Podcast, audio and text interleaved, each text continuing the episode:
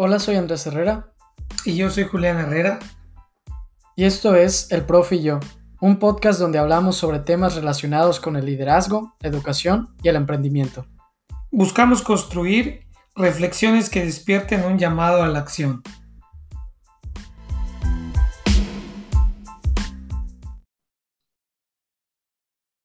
Hola a todos, bienvenidos nuevamente aquí al Profe y yo. Hola, profe. Hola, Andrés. Hoy iniciamos este mes de octubre con un invitado muy especial, aquí siguiendo a la lista de los excelentes invitados que ayudan a fortalecer los temas que platicamos en este podcast, que son el liderazgo, la educación y el emprendimiento, en las diversas ramas y sectores que implica este tipo de habilidades. Y el día de hoy, pues contamos con un invitado muy especial, ¿no? Sí, sí, sí, correcto, Andrés. Iniciando con broche, eh, pues siempre decimos cerramos con broche de oro. Hoy decimos iniciamos con broche de oro el mes de octubre porque tenemos a un invitado de alta talla en muchos temas y precisamente en la educación, pues es alguien que eh, pues se la sabe todas, todas. Así que Andrés.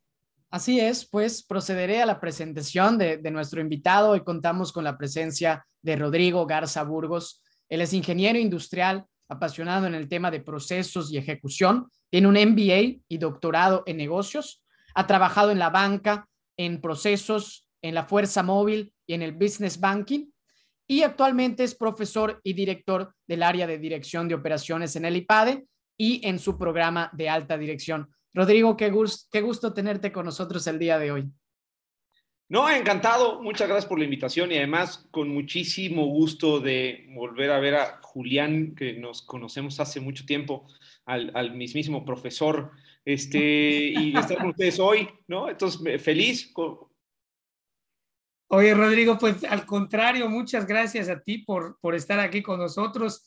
E, es, es bien raro verte en otra faceta porque estaba acostumbrado a verte como nuestro director en HSBC, en Business Banking, allá en PyME, pero pues le tenemos mucho cariño al IPADE. O sea, yo creo que muchos, mucha gente de la banca le tiene gran cariño al IPADE, los empresarios, los emprendedores, y verte ahorita allí ocupando un puesto de dirección en el programa también que tanto en, en la parte de operaciones como en el programa que estás desarrollando, verte en la dirección de ahí, estamos totalmente seguros que el IPADE tiene a un extraordinario elemento.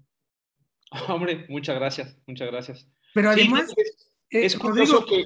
Sí, dime, dime. Sí, no, no, también comentar que eh, al mezclar tu experiencia en procesos, tu experiencia en la banca, que en la banca estuviste en producto, pero también estuviste en la fuerza de ventas dirigiéndonos a la banca pyme y ahora estar en la parte de la educación, pues hay una conjunción de lo mejor de los mundos, ¿no? El, mundo empresarial con el mundo educativo. Fíjate que es, interesante la historia, ¿eh? porque si a mí me hubieran preguntado en mi época de, la banca, ¿no? Si me veía en el mundo académico, no me había ni cruzado por la cabeza. Este, a ver, yo sabía que me gustaba mucho el tema de, trabajar con equipos, disfrutaba yo mucho y ahí tú y yo coincidimos muchas veces, Julián, de trabajar con las distintas zonas, ¿no? Este, la región sureste contigo y las distintas regiones y con, los, con las distintas personas que estaban ejecutando lo que estábamos haciendo en la parte de, de business banking y de, de, banca para pymes. Este, yo jamás me cruzó por la cabeza, ¿no? Cuando de repente, pues hombre, la vida me llevó a este tema de regresar, pues yo estudié la maestría aquí y de repente me invitan, oye, ¿te gustaría ser profesor? tengo ni idea de, ¿no? Este, a ver, tenía yo cierta experiencia en lo que habíamos hecho ahí, disfrutaba yo mucho estar con un grupo y para mí fue un gran descubrimiento, un gran descubrimiento que además ha sido muy placentero porque, hombre, me da la oportunidad de meter las narices a estudiar cosas que me gustan, ¿no? Este, a mí me gustan mucho los procesos, me gustan mucho las operaciones. Y entonces poder estar metido, hombre, quizás con la experiencia que tuve antes, pero de poder investigar y profundizar en estos temas ha sido un gran descubrimiento y sobre todo disfruto mucho el aula. Me gusta mucho estar con los grupos y la paso muy bien. Sí, incluso yo identifico muchas veces esta parte, ¿no? De, la academia o el entrar al mundo de, de, enseñar, pues muchas veces toma mayor provecho cuando viene desde una actividad práctica, ¿no? De conocer el mercado, de conocer los sectores, porque permite esa parte que es muy práctico y al combinarse con la teoría, pues nos da las habilidades que se necesitan al día de hoy, ¿no?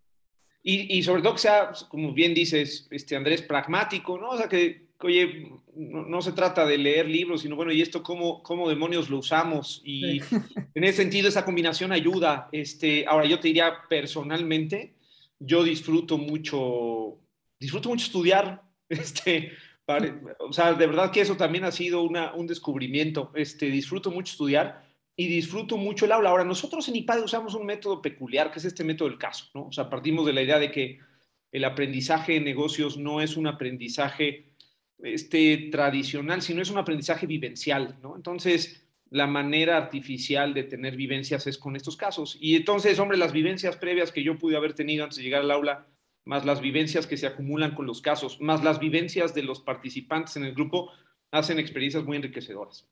Cuando yo tomé el diplomado, eh, Rodrigo Yene, en el IPADE, que, que el mismo banco nos beca para tomar el diplomado, precisamente el método del estudio de casos fue algo que me llamó muchísimo me, acuerdo incluso hoy hasta de los casos que vimos, o sea, vimos casos de, de este, armadoras de España, casos muy buenos y la manera de, de llevarlos a cabo con los, con los equipos de trabajo también era muy, muy interesante. Así que coincido contigo, este método es buenísimo para dejar un buen, un buen aprendizaje.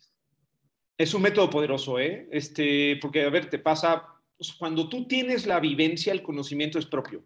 Es decir, lo que logra el caso es que vivas, hombre, entre comillas, pero vivas esa situación de esa empresa en ese momento y que te logres poner en los zapatos. Entonces, una vez que logras esa vivencia, el conocimiento es tuyo.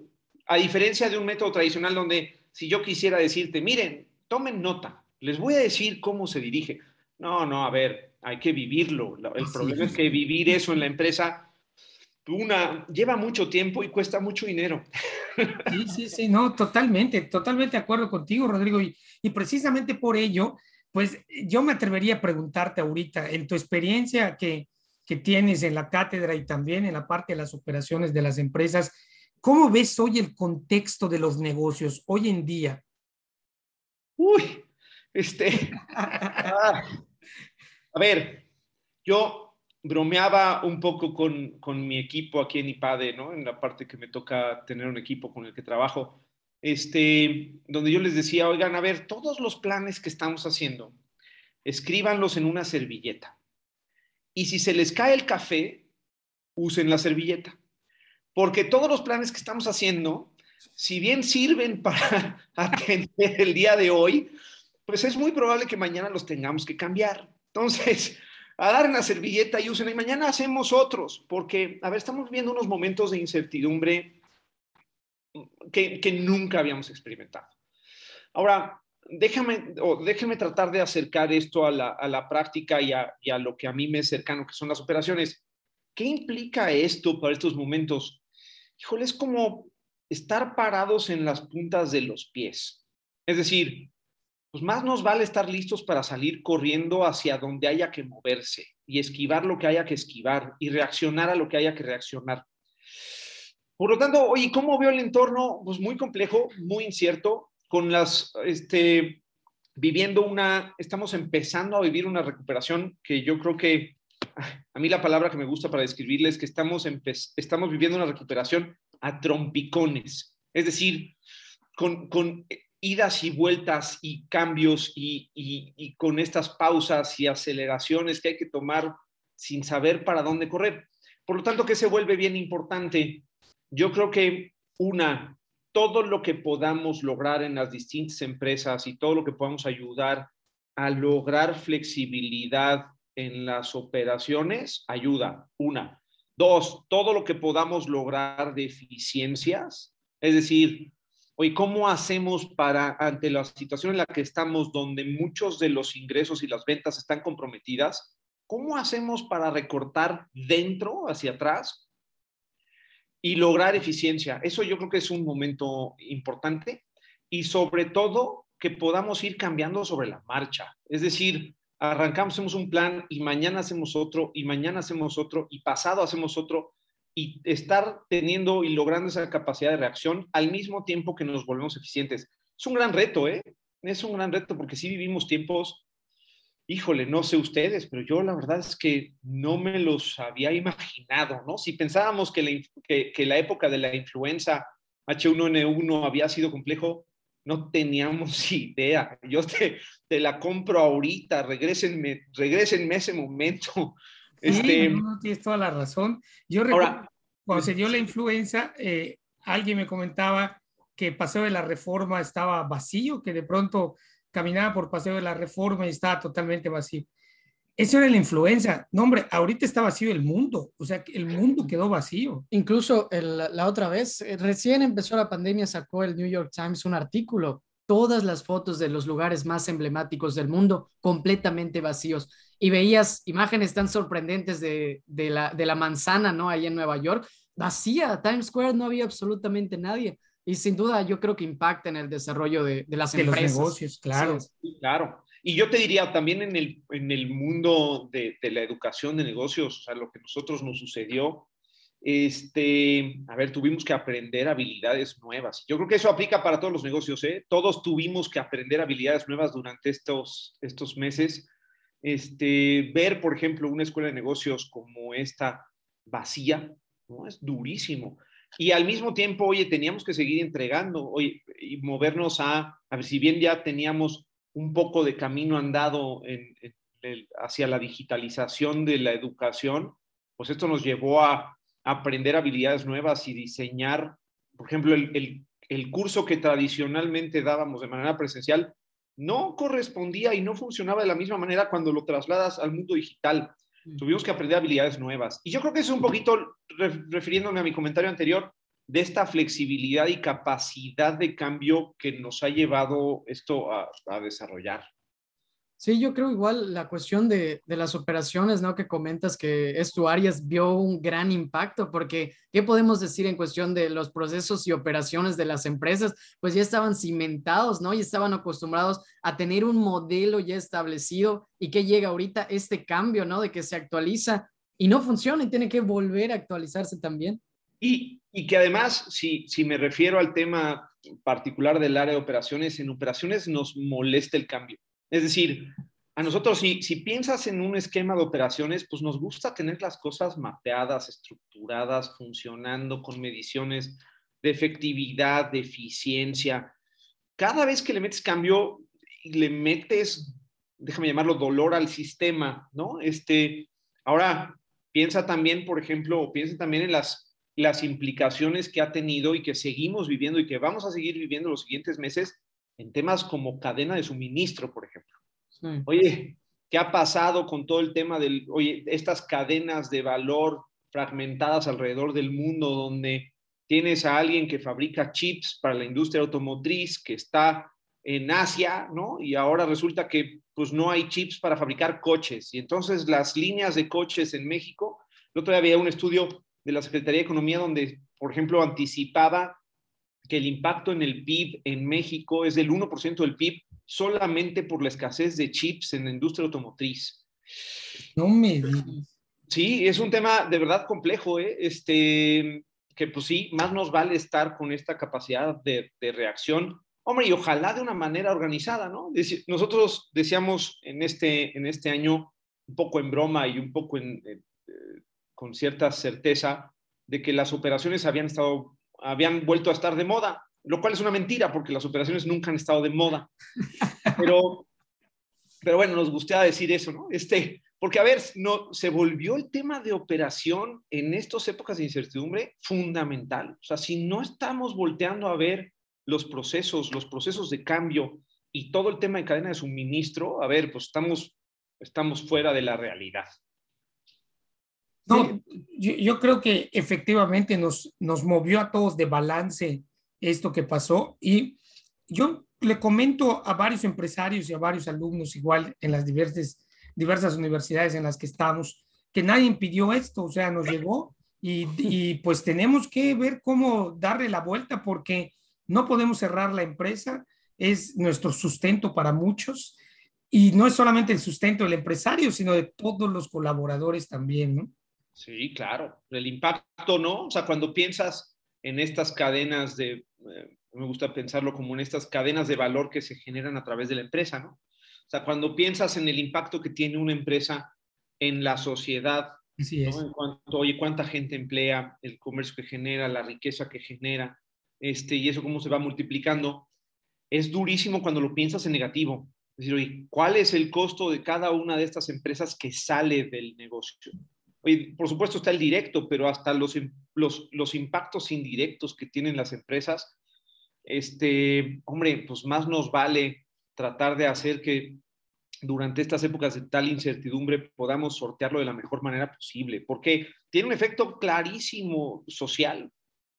Sí, yo, yo creo que el contexto en sí podríamos decir que es uno muy fluctuante, uno que está en constante actualización, o sea, en las cadenas de suministro que, que ahorita estábamos platicando, ¿no? Recién ahorita en unos meses en el canal de Suez, este gran barco, el Evergreen, Evergiven, ¿no? Que se atoró y paró el comercio internacional durante unas buenas semanas, ¿no? Y eso muestra que, pues, esta parte de las operaciones y del mapeo debe estar, pues, constantemente actualizándose. Y es por ello que igual nos gustaría preguntarte tu opinión respecto a por qué los empresarios entonces deben tener esta preparación y actualización en el contexto que estamos al día de hoy. A ver, y déjame, déjame irme un, paso atrás para, para, contestar la pregunta. Este, porque alguien podría decir, oye, Rodrigo, pues no se requiere, ¿no? O sea, no, no se necesita educación para emprender. Estoy totalmente de acuerdo. Este, no, no es así, ¿no? O sea, no es que esté ligado con. Pero cuando piensas en, en las implicaciones que tiene aprender en la empresa sin un apoyo, ¿no? Cuando piensas, oye, la diferencia en el tiempo, la diferencia en los recursos invertidos, la diferencia en el retorno sobre la inversión que está poniendo cualquier empresario, empresario en la mesa al decidir tener y operar un negocio, híjole, pues es caro fallar, ¿no? Este, es caro, eh, aprender podría resultar muy caro. Entonces, oye, pues de qué manera puedes ayudar. Fíjate, pasan dos cosas, sobre todo en la educación de, negocio, en la educación de empresarios, en la educación de empresas. Este, hay, hay dos fenómenos. Uno, hombre, te puedes volver más eficiente en menor tiempo, que tiene que ver con lo que estaba yo diciendo. Pero la otra es que, híjole, y aquí quizás voy a soltar una premisa que, que, tendré que explicar, pero el trabajo o la función del director es una función generalmente solitaria, ¿eh? El director de empresas es una, es una persona que normalmente está solo, que tiene que decidir, él y su cabeza, hombre, tomará información sobre el mercado, sobre sus colaboradores, tendrá un equipo directivo que le ayude, pero finalmente el director, sobre todo el director general, es una persona que está sola y que tiene que decidir sola. Entonces, ¿qué también ayuda en, en estos momentos en la educación de negocios? Es rodearte de una comunidad empresarial es, rodearte de alguien que quizás está viviendo o ha vivido o va a vivir un momento similar al tuyo. Alguien de quien te puedes acompañar en, estas, en estos momentos de decisión o en estos momentos de soledad de la dirección, donde hoy podrías quizás platicar o conversar o entender con alguien que está también, hombre, no, no necesariamente en tu mismo giro, pero sí en un entorno similar al tuyo, que vive momentos de dirección que podrían equipararse a los que tú vives y de los cuales de su experiencia también puedes aprender. Entonces, fíjate, no es solamente por transmitir conceptos. A ver, yo sé que a ustedes dos les gusta mucho leer y leer está padrísimo, este, y se aprende muchísimo leyendo y estudiando, pero también hay un valor en asistir a este tema de educación este, empresarial por esta red o este networking que se genera entre los mismos empresarios. Eso quizás este, pudiera ser hasta más valioso que, esas píldoras educativas de conceptos que podríamos encontrar en, la bibliografía. No sé si me, si me explico. Sí, yo, yo creo que es la parte de conceptos por conceptos, pues no tienen valor, ¿no? Los conceptos funcionan cuando los logramos aplicar a las cosas que, nos importan. Y, y, esta parte yo creo que va en la cuestión de trascender la, la definición o la terminología usual de lo que consideramos educación, ¿no? Y hoy educación, pues ya no solo de los libros o, lo tradicional, sino va mucho más allá, ¿no? Y, dentro de esto está, pues, la creación de, de una de un contexto empresarial. De una red, como comenta Rodrigo. aquí en Mérida se ha hecho en, en, en, diferentes locaciones y en diferentes años, se ha hecho el curso del IPADE aquí, Rodrigo, como, como bien debes de saber, y se ha armado una comunidad de empresarios muy interesante eh, y con apoyos entre ellos, eh, mejores prácticas. Me ha tocado colaborar con muchos de ellos en mi función como mentor y consejero de las aceleradoras de negocio en las que participo aquí en Mérida. Eh, participo en cinco aceleradoras y por ello he tenido la oportunidad de tener contacto con esta comunidad de empresarios que se ha formado a raíz de los, de los cursos, de los diplomados que el IPADE ha venido a Mérida a, otorgar, ¿no? Entonces, esto que tú comentas ahorita, Rodrigo, nos hace total sentido porque Andrés y yo somos fans de lo que es la estrategia de un networking, o sea, un networking estratégico. Que, que tiene muchísimo valor. A ver, y, y, no los pongo a competir, ¿eh? O sea, no pongo a competir estas, este, este aprendizaje de negocios o estos este, hombre, estos conocimientos de negocio con el networking. Yo creo que se necesitan ambos. Así es. y ambos tienen un gran valor. ¿eh? Fíjate, hace poco platicaba yo, oía una, este, me tocó coincidir en una cena con un, este, nosotros les llamamos consejos promotores, ¿no? O sea, tienes un grupo de empresarios que nos ayudan a, pues, hombre, llevar el IPADE a, a distintos lugares, ¿no? Porque finalmente llevar el IPAD a, distintas partes de la República, pues hombre, es un esfuerzo complejo y sobre todo por crear esta comunidad empresarial, pues nos ayuda a que, que la comunidad empresarial nos reciba nos invite. Y estaba este consejero de, eh, particularmente de Morelia. Y entonces él decía, oye, a raíz de que formamos, y, por supuesto el IPAD ayuda, y el IPAD está ahí metido, y eso fue el que, lo que detonó esta comunidad empresarial, que se empezara a formar este grupo de empresarios que, que, que, tienen interacción entre ellos. Pero él decía, oye, el impacto que empezamos a tener en la sociedad, en la economía, a raíz de que nosotros como empresarios nos vamos juntando y vamos entrelazando este, voluntades, tiene un impacto enorme enorme, no solamente en el beneficio de las empresas que están involucradas en este networking, sino en la sociedad como tal. Y eso pues, yo creo que hace que, que la labor del IPADE, que ese es, o sea, nosotros quisiéramos incidir en un mejor país y lo hacemos a través de la comunidad empresarial. Y, yo creo que eh, es, es parte de esta, crear esa red. Sí, claro, claro. Y tú has tenido la oportunidad, Rodrigo, de tener impacto en estas diferentes áreas, porque desde la trinchera académica y la trinchera empresarial, has tenido la oportunidad de generar ese impacto de esa, de esa colaboración y de ahí me tomo para, para tocar este siguiente tema, que es precisamente tu, tu, tu historia como profesional. Y creo que ahí vale la pena comentar mi primera anécdota, que recuerdo muy bien por ahí del 2010. Esto fue en octubre y lo recuerdo muy bien porque yo sé que a ti te gusta mucho algo de aquí, una, una comida especial. Tú le llamas pollos, los yucatecos le llamamos pip. Entonces, veníamos de comer pip muy tradicional con, con unos amigos y recibo tu mensaje ese, 10, ese 2010, en octubre, donde me decías, oye, viene la oportunidad para la dirección eh, de PYME, la Dirección Nacional de PYME y recuerdo muy bien que dijiste, eres la persona correcta para inscribirte. Y yo me acuerdo que me inscribo, Rodrigo, y pasa el tiempo, y el tiempo pasa. Y en diciembre nos vamos de vacaciones, regresamos de vacaciones y veo tu mensaje, vente para la torre aquí en, en, este, en Reforma, acá en HSBC, porque pues solo hay dos candidatos ya para tú y uno más y big surprise, o sea, gran sorpresa, cuando llegó no había otro candidato, yo era el único, el único candidato y solamente era validar si sí o si no, pero aquí viene lo mejor de la anécdota. Después de esa entrevista nos fuimos a comer tú y yo a un lugar que este, mira, de esos excelentes, rodeado de libros, Una muy buena, muy buena. ¿Te acuerdas de esa comida, Rodrigo?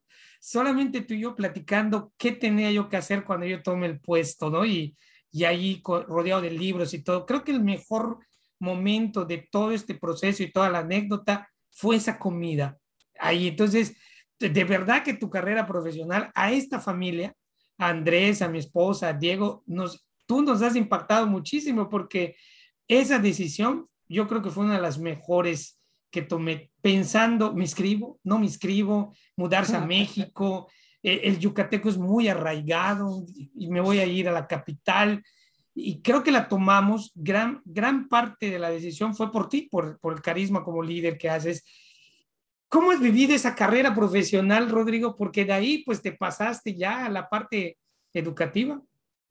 Pues, este, y me acuerdo mucho, porque además yo, fíjate que hay, hay como ciertos lugares que se vuelven como entrañables, ¿no? Este, y, y yo me considero como una, un animal de costumbres. Este, de repente cuando encuentro algo que me gusta, lo repito pero como son cosas como muy íntimas. Entonces yo, por ejemplo, hubo una época que estaba yo ahí en Reforma que disfrutaba mucho ir a ese lugar donde fui contigo, donde no iba con todo el mundo, ¿eh? Este, o sea, yo, yo disfrutaba mucho ese lugar, que era un lugar como, para mí, como muy privado, ¿no? Este, este restaurante, a ver, lo, lo menciono como tal, es la cafetería del péndulo, que está ahí en la zona rosa. Entonces, es un lugar que se comía bien, pero además estás rodeado de libros, ¿no? Y entonces, por ejemplo, normalmente iba yo solo ahí a comer y era como mi espacio. Entonces me acuerdo mucho de esa comida, este, con cariño además, y, y, me, da gusto, hombre, pues qué bueno que en algo, algo bueno pude, pude influir, este, y además con, totalmente merecido, mi estimado Julián, siempre te he tenido gran aprecio y además siempre has hecho las cosas espectacularmente bien. Pero bueno, el caso es que yo en ese momento, eh, y lo, creo que ya lo, se los comentaba hace tiempo, hace unos instantes, yo, el yo descubrí el tema de la academia, pues un poco por casualidad. O sea, yo si en esas épocas del banco alguien me hubiera dicho, oye, te ves como en el mundo académico, como profesor, yo no me lo hubiera ni imaginado, no, no cruzaba por mi cabeza. De repente a mí llega alguien, este, bueno, eh, un gran amigo y además que le tengo mucho cariño, eh, Francisco Arenas, que es profesor del área de operaciones. Él es el que de repente había yo salido del banco, estaba yo con unos eh, amigos también, ex HSBC, que tenían y tienen ahora una financiera que me habían invitado. Y en esa transición me busca Francisco Arenas y me dice, oye, ¿te gustaría ser profesor? No lo había ni, ni, ni, jamás me lo había yo ni siquiera planteado. Había yo estudiado aquí en el IPADE, este, le tengo mucho cariño al IPADE, mucho, mucho cariño. Para mí ha sido una, una, institución que sin duda formó, me formó en muchos sentidos. Y entonces dije, oye, pues no, no me lo había pensado, pero vamos a ver. Y en aquel entonces, como funcionaba el proceso, es que hacías una prueba este, te daban un caso que no conocías, preparabas el caso, preparabas una sesión y le dabas la sesión a el consejo de dirección del IPADE que literalmente actuaban como participantes. Y entonces dabas, preparabas una sesión y se las dabas. Entonces, bueno, fue, fue ese mi primer acercamiento y después de eso me dicen, oye, pues nos gustaría que te incorporaras. Y yo en ese momento les dije, oye, yo no tengo ninguna experiencia académica. Yo no sé si esto es lo mío. O sea, mi única experiencia es esta prueba. Este, entonces tuve un tiempo de transición como profesor invitado, prácticamente dos años, hasta que hace justo ocho años ya llegó un momento que dije, oye, disfruto mucho el aula, disfruto mucho, híjole, este, ustedes lo van a entender muy bien, pero pues sí he sido medio matado. A ver, nunca fui de, de, de, los de dieces, pero, hombre, siempre disfruté estudiar este, pero sobre todo disfruté, aprendí o descubrí que disfruto mucho el aula, me gusta mucho estar con los participantes, me gusta mucho discutir con ellos, no discutir, sino entre todos ir generando conocimiento. Este, y entonces, bueno, pues fue como un cambio natural. Y a raíz de eso, pues fue que yo me incorporo como profesor aquí en IPADE del área de operaciones, que además en el banco te acordarás de él, este, Rafael Arana, claro. director de, de, de, PFS, ¿no? de la banca personal y el director de todas las sucursales, él había sido mi profesor de operaciones en IPADE. Ah, mira. Cuando yo estudié la maestría. Y entonces, este, pues hombre, yo le tenía muchísimo cariño a las operaciones, muchísimo cariño a las operaciones. Siempre había sido algo que me había gustado mucho. cuando me meto al tema de operaciones, que me invitan justo para esa área, pues hombre, estaba yo feliz, este, aprendiendo y metiendo las narices operaciones. Y de ahí es cuando, oye, yo quisiera, este, bueno, pues seguir estudiando y ahí fue cuando me meto al doctorado a, un tema que a mí me gusta mucho, que son procesos de aprendizaje organizacional, es decir, estos procesos que hacen que las empresas aprendan y que están muy, muy relacionados con, con todos los procesos y sistemas de mejora continua, ¿no? cualquier sistema de mejora continua es en sí un, proceso de aprendizaje. Entonces me metí a ver hoy cómo eran los procesos de aprendizaje en empresas de servicio y en empresas de manufactura. Y en eso me metí, sobre todo, digo, el doctorado fue en negocios, vi otras cosas, pero mi investigación fue sobre eso. Y entonces también aprendí que me gusta mucho, este, me gusta mucho investigar, pero también disfruto escribir, que eso fue una cosa que también descubrí en el proceso. Mira qué padre. Este, sí, yo no, no lo sabía, ¿eh? Este, ¿Estás escribiendo algo, Rodrigo? O sea, ¿tienes intención de escribir y publicar? Publiqué unos cuantos artículos, ahora salieron dos, uno que tiene que ver con esta, con esta investigación justo de los procesos de aprendizaje y el otro que me publicaron en temas de peer review, este, o sea, de revisión de pares, este, fue este del proceso de aprendizaje que salió apenas en el este, Journal of Knowledge Management. Lo acaba de publicar hace un mes. Y el otro este fue uno antes en el, Thunderbird International Business Review, este, sobre el, eh, que es interesante, sobre el proceso de formación del clúster aeronáutico en Querétaro. otro. Y a ver, y artículos, sobre todo últimamente cosas así más chiquitas, temas que tienen que ver con aprendizaje y procesos de cambio en las empresas. Por ahí me escribí algunas cosas. Entonces, eso fue un descubrimiento, ¿eh? Yo, fíjate que pasa una cosa interesante que escribir también es una manera de aprender. Porque fíjate, cuando normalmente, o ver, lees, interpretas, pero cuando escribes, este proceso de poner en orden en las ideas es un proceso de aprendizaje interesantísimo. ¿eh? O sea, mucho, cuando, cuando empiezas a escribir cosas, de repente dices, oye, empiezas a construir relaciones que, que de otra manera son difíciles de hacer. Sí, así es. Incluso muchos comentan las estadísticas, ¿no? En las distintas formas de internalizar los conocimientos y la que siempre está más alta, la ponen entre 80 al 90% de retención, es el hecho de asociar y enseñar, ¿no? O sea, la parte de enseñar, porque finalmente también en un artículo estás enseñando, no estás divulgando y comunicando. Entonces, la manera en que hacemos relaciones, en la manera en que pues tenemos que resumir todo el conocimiento en las ideas principales, pues es lo que logra esta, este aprendizaje, ¿no? Sí, y ahorita Andrés eh, está por publicar su artículo en el Colegio Nacional, ¿no? Eh, sí, sí, el Colegio de México, igual unos artículos, entonces, sin duda alguna, comparto esta visión de, de cómo la academia y la investigación, pues, promueven el aprendizaje y la formación en cuestión de los negocios. Oye, pero no, no solamente compartas el concepto, compárteme el artículo. sí, sí, sí, claro. Oye, Rodrigo, y para poder escribir, pues, y, y aquí yo lo sé muy bien, tú eres un lector igual ha sido. De hecho, yo recuerdo muy bien un libro que lo compré porque oí tu recomendación. El, se llama El Club de los Negocios. Eh, de Chesterton. El de Chesterton. El de Chesterton, ese, me lo recomendaste, lo compré. Y no, hombre, en un día me lo, me lo aventé por lo interesante, por lo interesante que está ese libro. Es una gran lectura, ¿no? Bueno, Chesterton es una gran lectura, es este, y además que tiene como un fondo eh, moral. Así es, así es, Fuerte, Chesterton. Este, ese es un gran libro, mira. Sí, sí, desde que empieza ves el sentido moral muy interesante, ¿no? La idea de, a ver, vamos a crear e inventar algo, pero que no exista, o sea, que realmente no haya. O sea, Chesterton es buenísimo en eso. Lo tenía, fíjate que medio borrado, hasta ahora que me lo recordaste, sí, qué bueno es, claro. Está cortito, está muy bueno. Y, yo creo que con, con, ya que entramos a, a, este medio, realmente es una de las preguntas sello del, del profe y yo. El profe y yo siempre utilizamos la cuestión de los libros, a esta parte de, de que nos den ideas y sistemas precisos que podamos utilizar.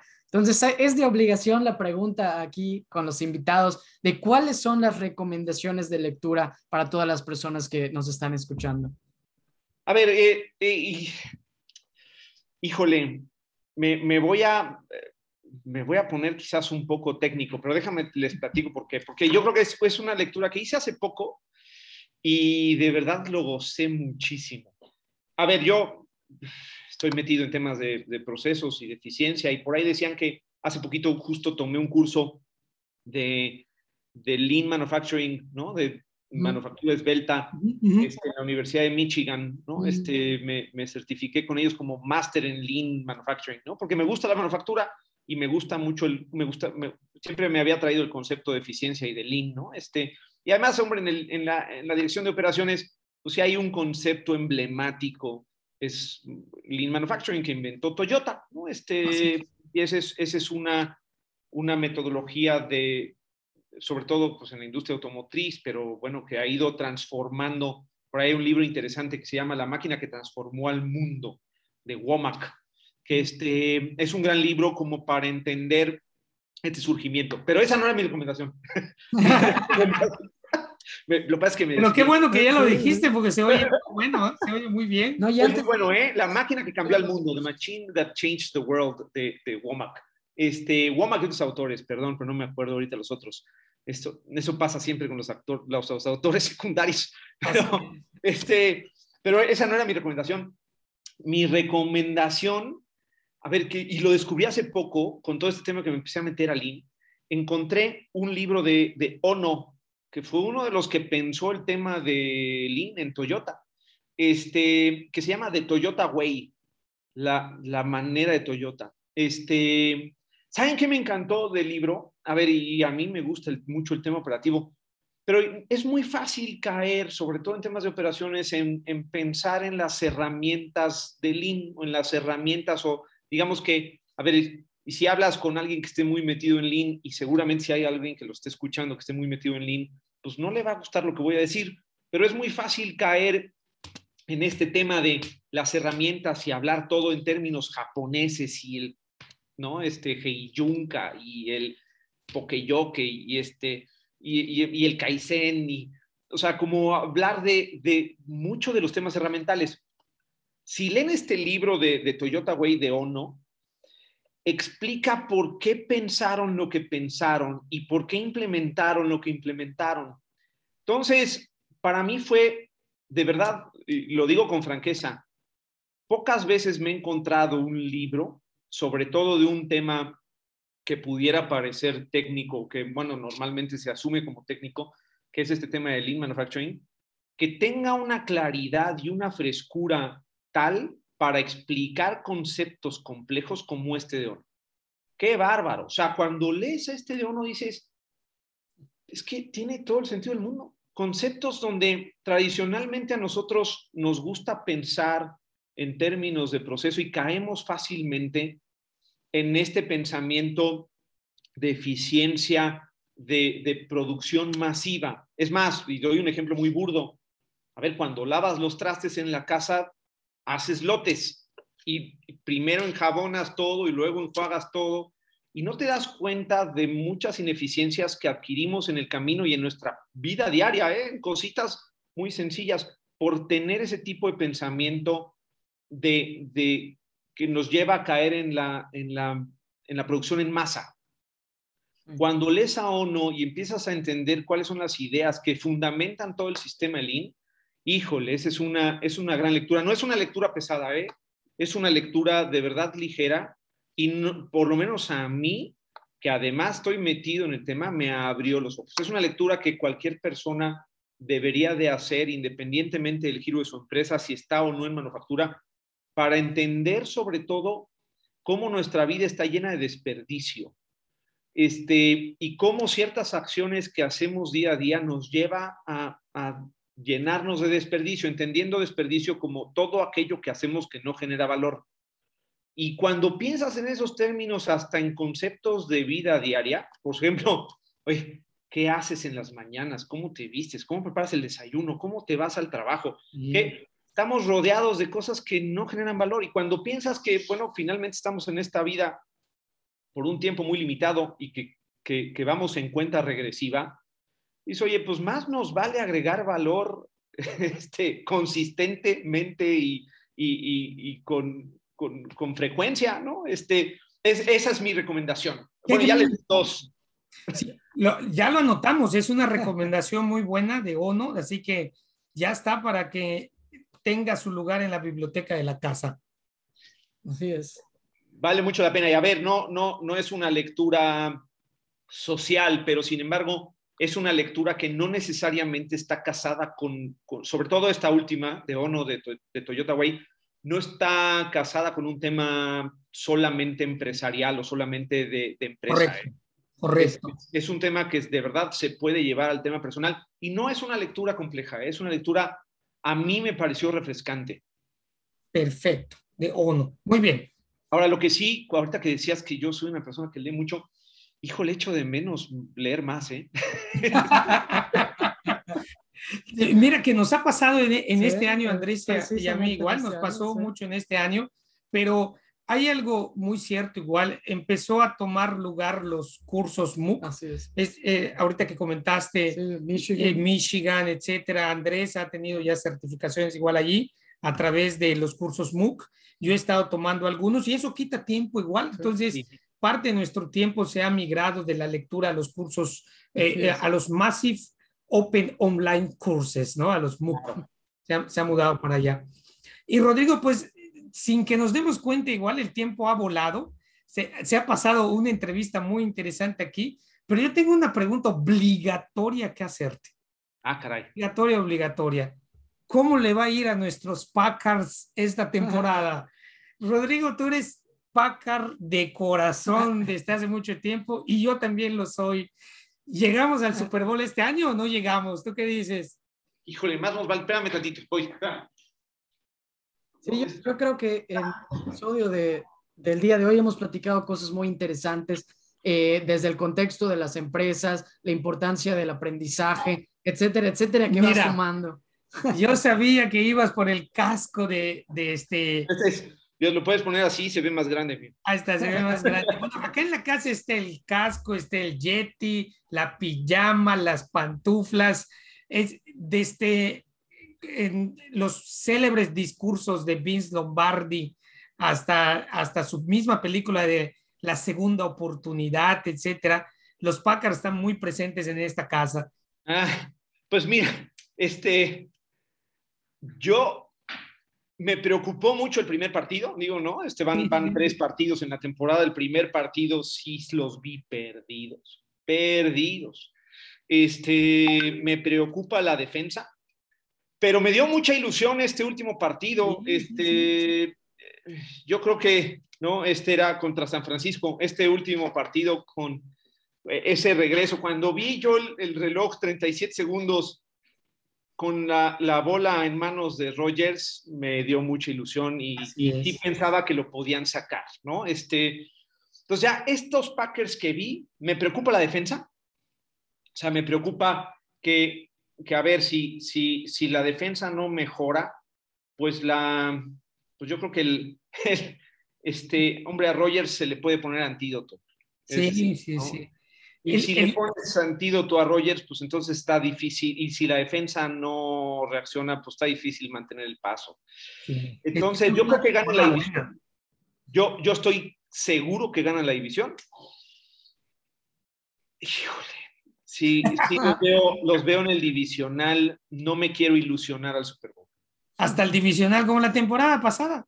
Como la temporada, como, la temporada pasada. Un, pasito antes. Se ve, se ve lejos tener el Super Bowl emblemático contra los Steelers.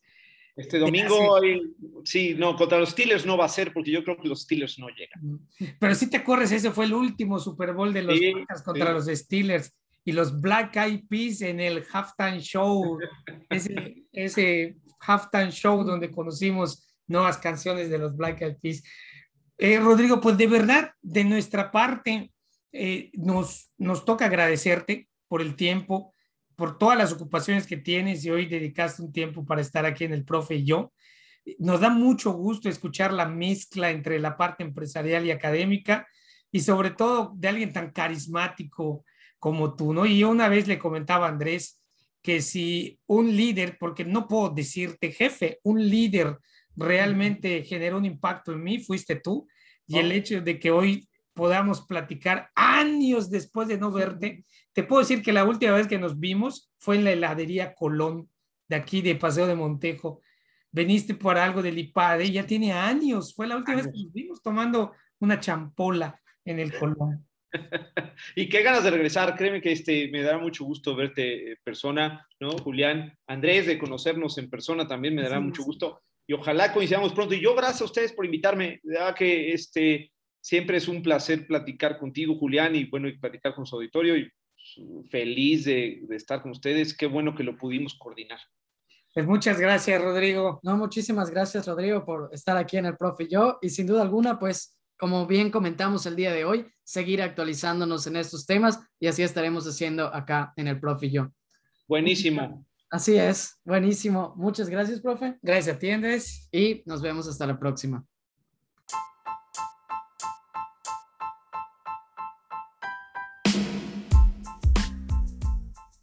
Muchas gracias por escucharnos. Si les gustó este episodio, pueden suscribirse al Profe y yo en Apple Podcasts, Spotify o donde escuchen sus podcasts. Si quieren mandarnos un saludo, hacer una review o sugerir algún tema para platicar en próximos episodios, pueden mandar un mensaje y seguirnos en las páginas de Instagram y Facebook como El Profe y yo. Soy Andrés Herrera. Y yo soy Julián Herrera. Y nos vemos hasta la próxima.